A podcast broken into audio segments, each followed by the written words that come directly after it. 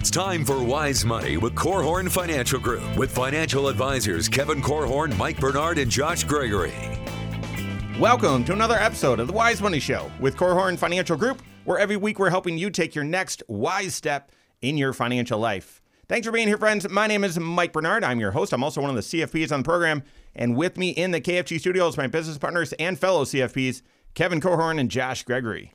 We're hitting tax planning strategies today. So, what opportunities exist for you to improve your tax picture, whether it's for this year or to allow you to pay the least amount of tax over your lifetime?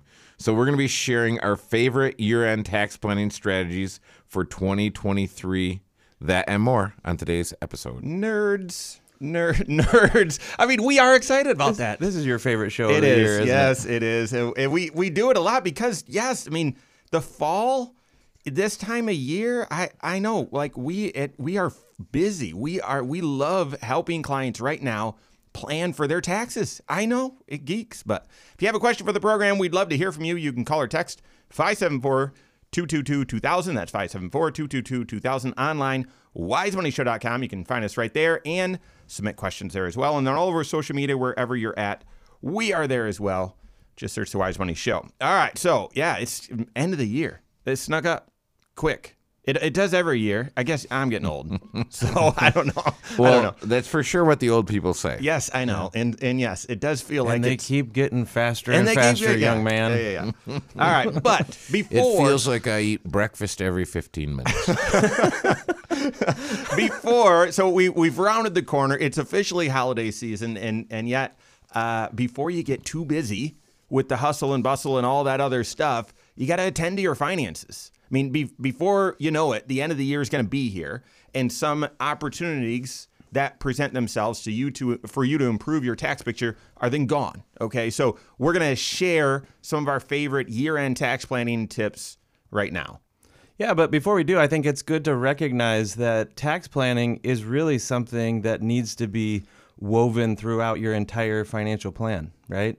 You know, we we often talk about how there are six areas or six different uh, lenses that you can look at your financial life through, and tax planning is one of them. But if you think about all the different realms of your financial life, the decisions you make on things like college savings or retirement savings or the decisions on how you structure your estate plan or how, how you build the right investment portfolio for your long-term goals like all of these things uh, and, and i would almost argue about every financial decision that you could make in all the areas of your financial life, they're going to have tax ramifications to it.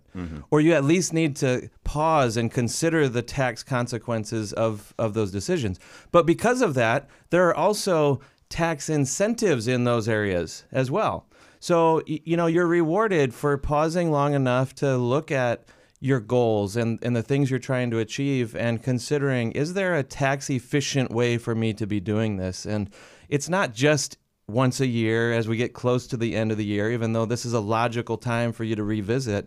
It's something that every time you're facing a decision you need to be thinking tax planning tax planning tax planning. I mean, you're yeah, the six areas of your financial life, they're all connected.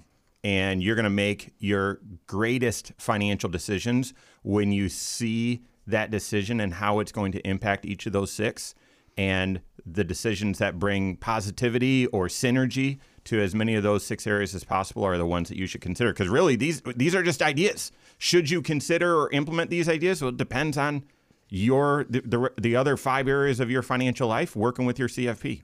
Yeah.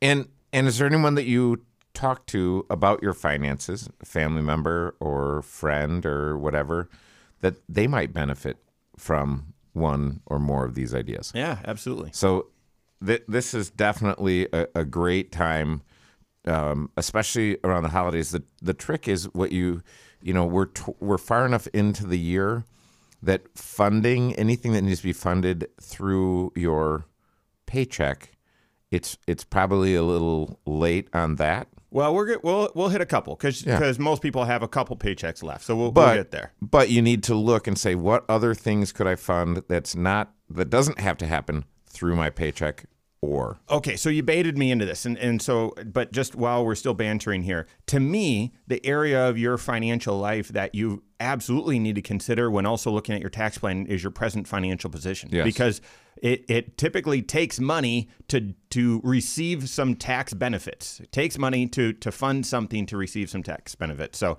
all right, so here we go. First one. When I think end of the year and I think tax planning, I think giving strategies. And in order for, and we're going to share a couple of our favorites in order for a giving strategy, whatever you're doing, to um, to to count for this tax year, it's got to be done in this calendar year. There isn't the well, I've got up until April 15 or or I've got a little bit into January. Nope, it's got to be done this calendar year. So guys, what are what are some giving strategies that people need to consider? Well, if you are 70 and a half or older and you've got IRA dollars, you should strongly consider giving directly from your IRA to the charity. And that's called a, a qualified charitable distribution. And that does a couple of things for you. One one is if you look and not to get too in the weeds here, but if you give to a charity that's that's helpful to you when you do your itemized deductions.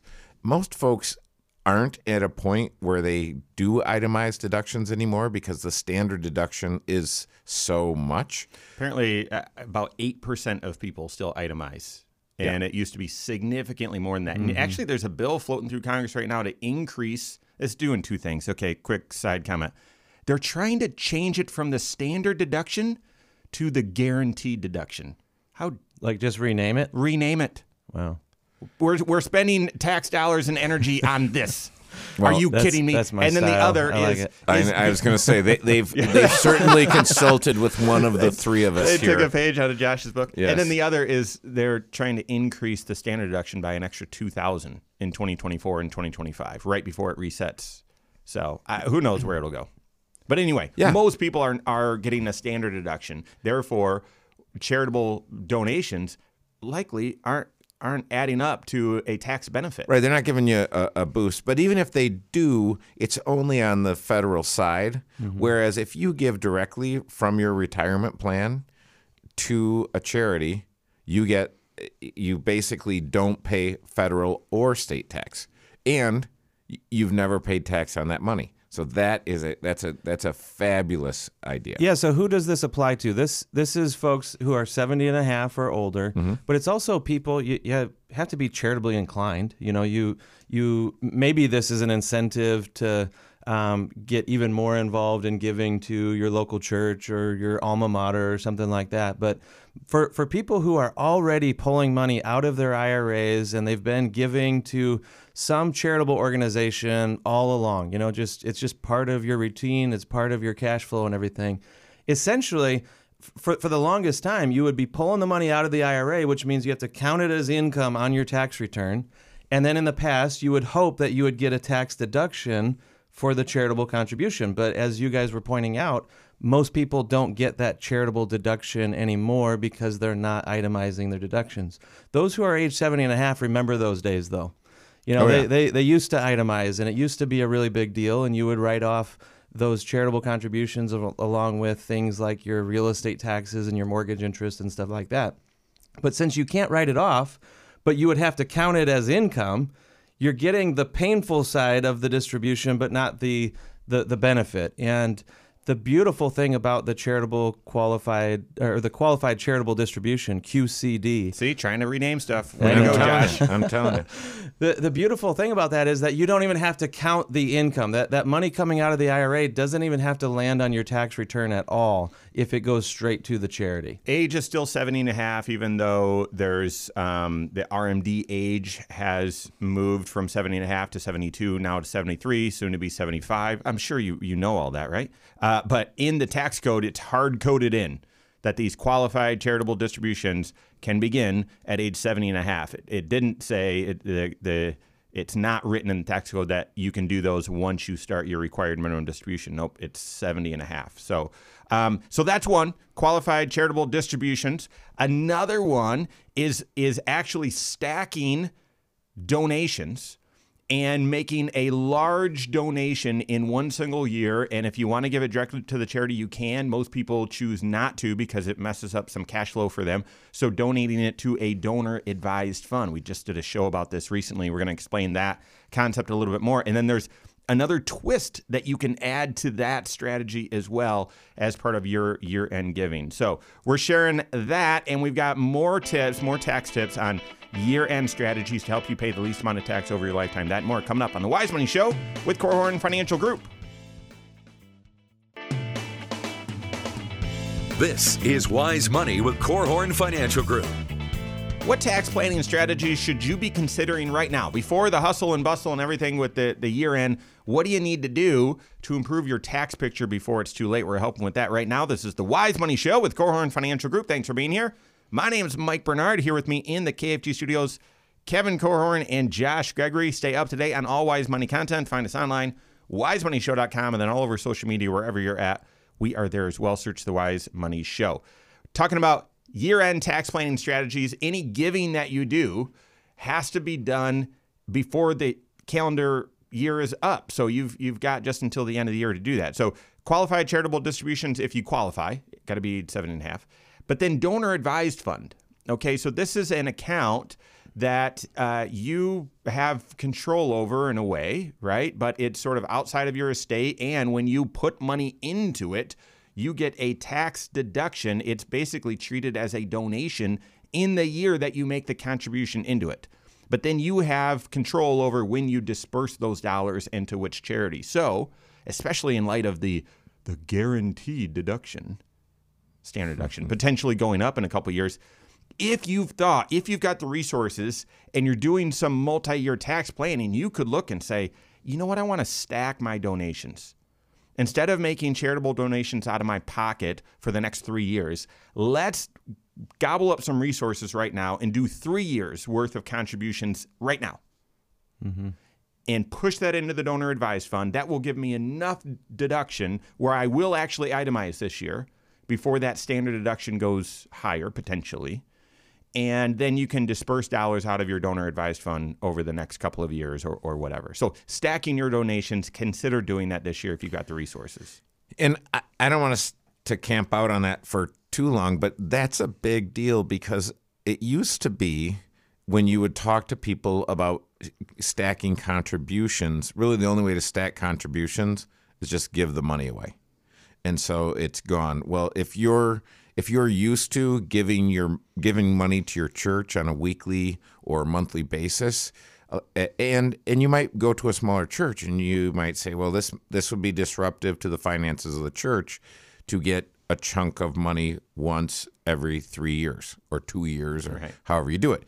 Well, now once the money goes into the donor advised fund, that's when you get the deduction. So that happens, but you can set it up so that that money still flows to the church on a weekly or monthly basis. And if you're using a donor advised fund, a little pro tip, I would work with the charity that you're working with, whether it's a charity or a church, to say, hey, listen, let's get the EFT link set up so it can go directly from that fund to that uh, organization and what you're doing is you're helping everyone because you just reduced administrative costs yeah. meaningfully. Yeah. yeah, more and more of those smaller, even smaller organizations are savvy enough to be able to set up these types of arrangements and.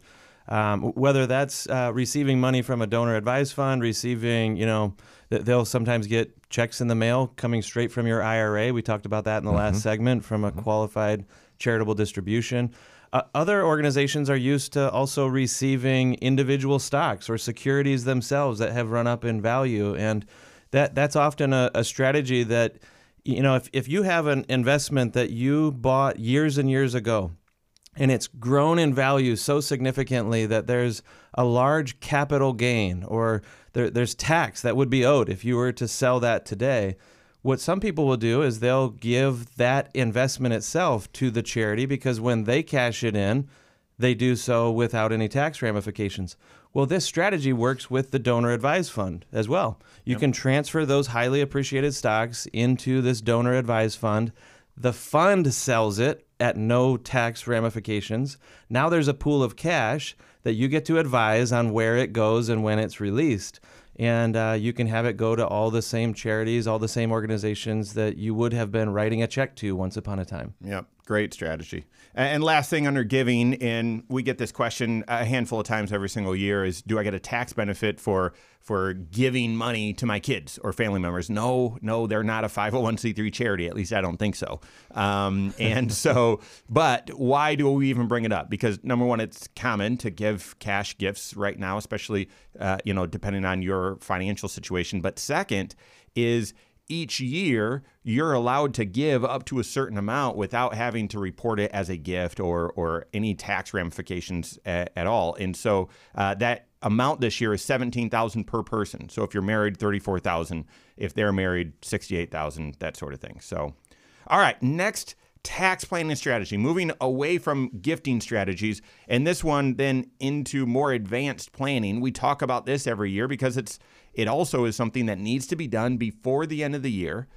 And it, gosh, it feels like it's making a lot more sense these days, especially in light of the tax rates sunsetting, and that's mm-hmm. the Roth conversion. Yeah, if we talked about this every single week, it wouldn't be too often, Yeah. in my opinion, because it, it's something that if you haven't given attention to lately, it's time again. Even if you looked at it every single year, you need to revisit it every single year because from you know the the changing of the the tax years, one year it may make sense, and the next maybe something has changed in your financial picture, maybe your income's gone up or whatever and all of a sudden you should not use this strategy. So even though we talk about Roth conversions all the time, it doesn't mean that you just blindly go charging into it and do it do it each year. It should be done in the context of a tax projection. And uh, what you want to do is you want to uh, essentially run a a forecast of what your tax picture is going to look like this year. What will my tax return look like if I just finish out the year with no changes? And then you run a comparison against that. Um, and, and you're asking, well, how much could I convert out of my IRA, moving it to a Roth IRA, which is a taxable event that's going to create income on the tax return? And what would the tax consequences be? And we, we often talk about, well, if you're in a low tax bracket, then it could be a no brainer. Well, some people are in a low tax bracket, but the tax consequences are higher. And it's because of things like I've got Social Security in, in my income. And by doing this Roth conversion, I'm going to cause more of my Social Security to be taxed.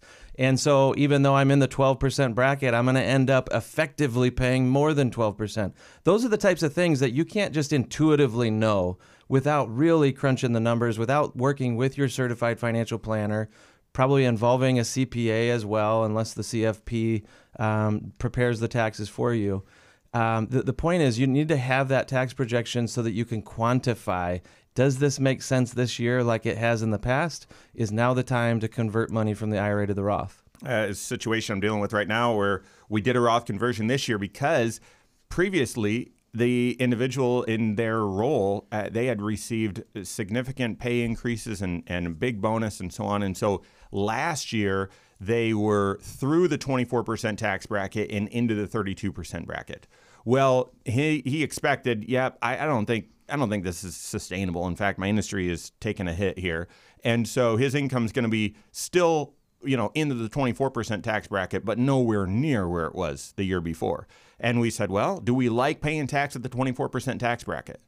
And through our conversations and projecting out, yeah, for in, in this in, in their situation, yes. So doing a little bit of Roth conversion in the 24% tax bracket, because even though compared to the 10 or 12% bracket, you might say, nah, that's not necessarily low compared historically, as well as this couple's financial situation, yeah, that actually might be appealing. And they're pretty young, so doing Roth conversion in the 24% bracket, a little one, just to get them to the top of the 24% bracket, made a lot of sense. See, you you mentioned that you looked backwards for some historical perspective on what is a high tax rate, what's a low tax rate. You also have to be looking forward as well to what do I expect my taxes to be out there in the future because what what if the opportunity to pay taxes at 24% right now this year is a short window of time and out there in the future it's going to be much higher. You, you would say man i'm going to jump on that opportunity. I, I want to pay tax on as many dollars as i can at the lowest possible rates that i can over my whole lifetime. And if that means paying tax on 20 at 24% right now on more money than what you even have to this year because you're being proactive, do it because ultimately you're going to save yourself down the road. Yeah. The other thing to think about, we talked about this a few episodes ago, and that is if you were hoping for the the rule to be in place from the Secure Act 2.0 where your employer contributions could be made to your Roth 401k. That's that's legal. It's legal. It came out in 2023. The problem is no one's been able to do it because logistically they haven't updated the infrastructure yet. But if you were really hoping, oh gosh, that's what I wanted to do, well, you can do an in plan Roth conversion right now or in the month of December. Take a look. How much match have you gotten right now?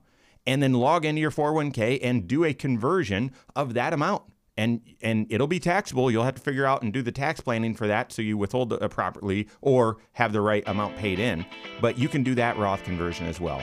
All right, we've got more tax planning strategies, that more coming up on the Wise Money Show with Korhorn Financial Group. This is Wise Money with Korhorn Financial Group. What can you do right now to improve your tax picture? We're helping, we're sharing our favorite ideas that you can implement before the end of the year. That's where we're hitting right now. This is the Wise Money Show with Korhorn Financial Group. Thanks for being here. My name is Mike Bernard. With me in the KFG studios, Kevin Korhorn and Josh Gregory.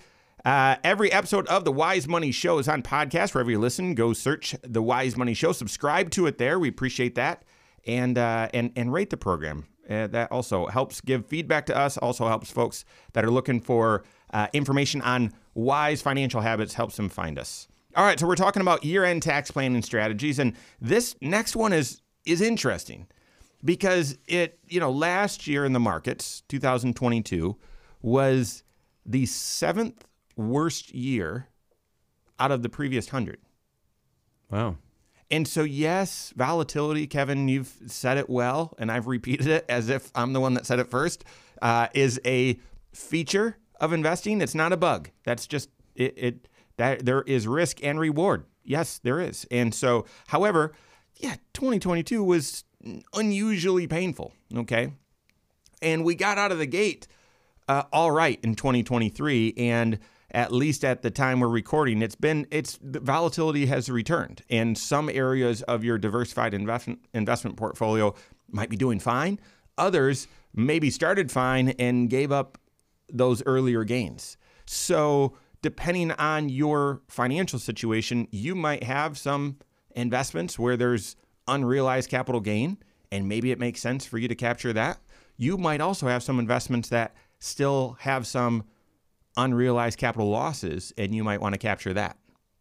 Yeah, all of this, it's important this time of year to be revisiting your portfolio in other words it's you're looking for are, there any strategic moves that you should be doing while there's still time left in in the year and the the people that i most commonly have this conversation with uh, would be those who are maybe in retirement or getting close to retirement they have investments that are not tax sheltered so this is the money that you have invested outside of your ira or outside of your 401k um, maybe maybe it's a joint account, some mutual funds or some stocks that you own, and um, they've run up in value potentially.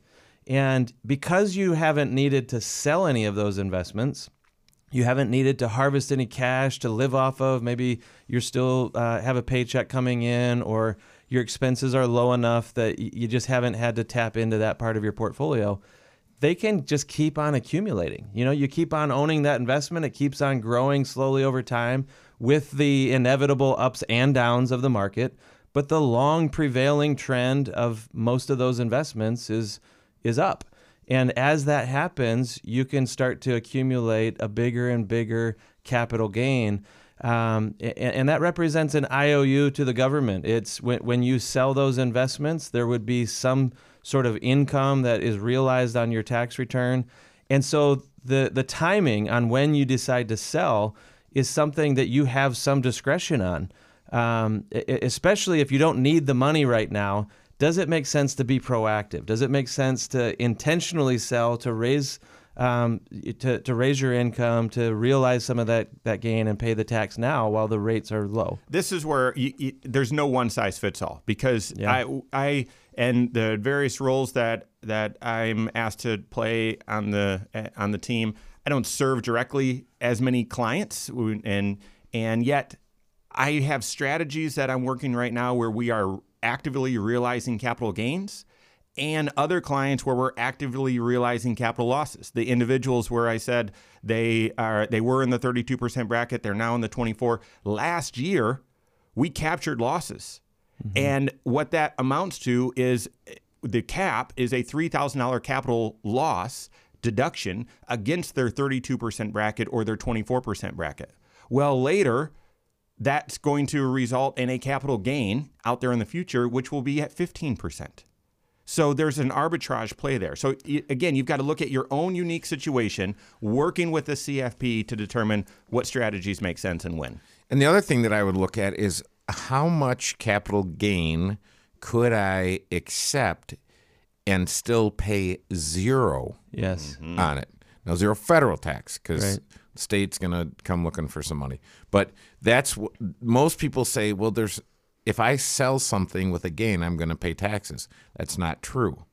Um, it's possibly true, but it's not always true. So I would understand what are the various thresholds, whether I'm married, single, all these various things, and what can I sell and have it show up on my tax return and pay zero federal income tax on. Yeah, I mean, you have to have a multi-year um, outlook when you're doing this type of planning because essentially what you're doing, it, it's almost a form of income smoothing in a way. You're, you're trying to bring your income down in the more expensive years, bring it up to a moderate level in, in a lower year. That way the tax write-offs that you are taking are more valuable to you. And so it, it, it's just using the tools at your disposal to try to pinpoint your overall tax picture from year to year. Yep. And speaking of, okay, so we're, we're going to pivot here. Kevin mentioned earlier that there's not many not many paychecks left in, in the year, and therefore your opportunity to use your paycheck to do some year-end tax planning is limited. It's it's almost gone.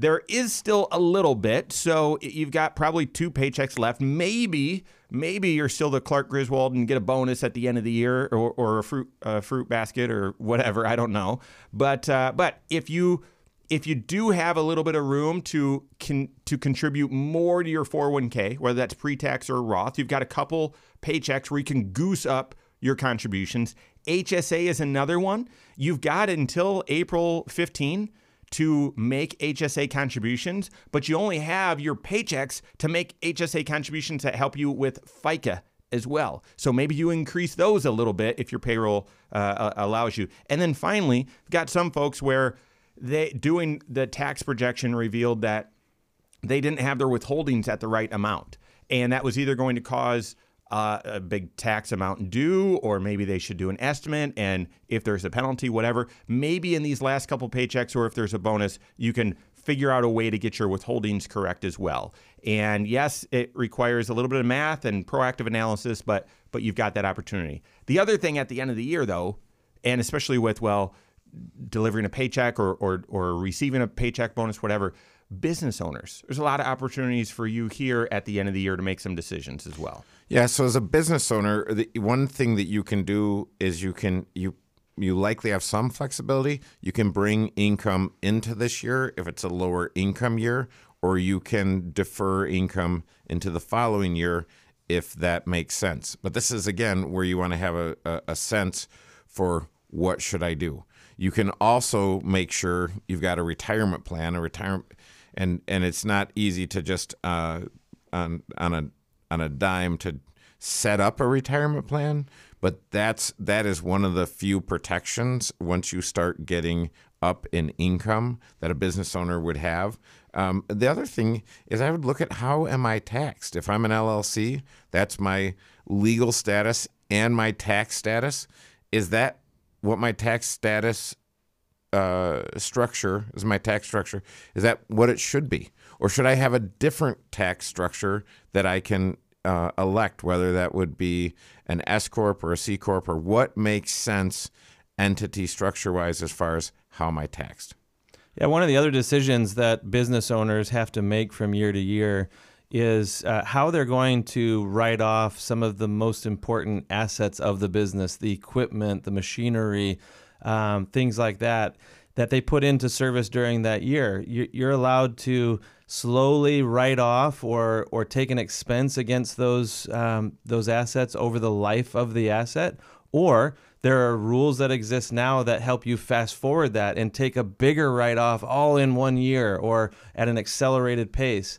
And the decision on, on how much you write off from year to year is going to have an impact on your profits and how much you pay tax on. And so this is a way for you to make some decisions maybe as late as into when your tax filing is due. This isn't actually something you have to decide right now, but it is something where the, the asset has to be put into service in the calendar year for you to even have the option. Right. And, and and and also to have the option, you have to have the awareness and that discussion with your CFP and, and CPA. Okay, option awareness and then the money. so again, don't go buy something that you don't have the money for, it can't afford. It's not in the budget. It's it's not in any of the plans. Just to say, well, hey, I went and bought this this sweet truck, and now I can uh, save money on my taxes, right? Well, yeah, you can save money on your taxes, but if you screw up your cash flow, it didn't help you. Yeah, That's right. That's right. The, the tax savings is always a percentage of what is spent, and so if you didn't have the, uh, the amount needed for the purchase, the tax incentive is not worth it. So, all right, more tax strategies coming up. We've got that and more on the Wise Money Show with Korhorn Financial Group. This is Wise Money with Korhorn Financial Group. Thanks for being here. This is the Wise Money Show with Korhorn Financial Group. My name is Mike Bernard. With me in the KFG studios, Kevin Korhorn and Josh Gregory. Every episode of the Wise Money Show, as well as a lot of other content, on the YouTube channel. Go check it out. Go to YouTube, search the Wise Money Show, subscribe to it, and then turn on notifications so you're made aware every time we drop a new talk show, which is what we're doing right now. But then also videos that air all throughout the work week, Monday through Friday. Five additional videos on top of the on top of the talk show that air every single week on the YouTube channel. So go check it out. Go to YouTube, search the Wise Money Show, subscribe to it there, turn on notifications, and share the content as well. Um, I mean, if the if a QCD doesn't apply to you, but it could to mom and dad, share that concept with Yes. them. Yeah, absolutely. All right. Um, okay, so tax planning strategies that you've got to consider and implement before the end of the year in order for it to improve your tax picture this year or set you up to improve your tax picture out there in the future. One we haven't mentioned yet is a biggie. It's a 529 plan. Yeah. That's so the 529 plan used to be your basic pocket knife and now it is a Swiss Army knife. I still call it the college savings plan, and it's it's not. It's actually more than, yeah. It's a Yeah. it- it's it, you can use it for K through 12 tuition. Mm-hmm. You can even use it a little bit for student loans once in your lifetime. And now the new one, Pre-fund your Roth contributions. in the pre-fund retirement Yeah. or the new backdoor Roth. It's it's unreal. Yeah, so the tax laws have changed. So it, this is not just a knife anymore. It's a it's the corkscrew, the tweezers, the uh, toothpick. I mean, everything you would get in a Swiss The Army mini knife. the mini crossbow. Yeah. I think this is the this is the Swiss Army no, no, knife that actually, also has the mini crossbow. It's the little saw. It's Oh. like okay, am- uh, now I could cut down a tree with this thing uh, given enough time. Okay, So- Cindy, Cindy, are you listening? This like, I, I might need to ask Christmas another Christmas ideas. gift. I'm telling you. So, so the 529 plan has evolved as uh, um, the rich men north of Richmond have continued to change the laws on how it works. And so you say, all right, well, what does this mean? Well, if I'm in Indiana, it used to be, well, I could get a credit and I would, but I, I was basically going to use it for college. Now, then I could go from K 12 and, and I can do all these various things. And now it behooves me to have an account open for 15 years for certain beneficiaries. So this is this is an account that we quite often see folks that have surplus dollars saying not only am I going to fund it for me, so my wife and I are going to fund it, but I have adult children and they might not have the same cash flow structure we do, but they have these accounts open uh, for our grandchildren. So I'm going to put money into those accounts and fund them as well. My my children, who are the owners on those accounts, will get the will be the beneficiary of the credits. But so it's so you may want to look beyond just funding yours, but also funding uh, your children's there's and and the the benefit, the real benefit to the funding to the when I put the money in, there's typically depending on the state you're in and the and the plan that you're in, um, there's a state tax benefit. So in the state of Indiana, there's a credit. In in Michigan, there's a deduction. If you give me a choice all day long, Always the credit, right? give me the There- credit. There's nothing better than a credit on the tax return because when you get a dollar's worth of credit, that's a dollar eliminated from your tax bill. yes. The deductions that you get in other state, they reduce your income, which then has a trickle down effect to have a smaller impact on the tax itself.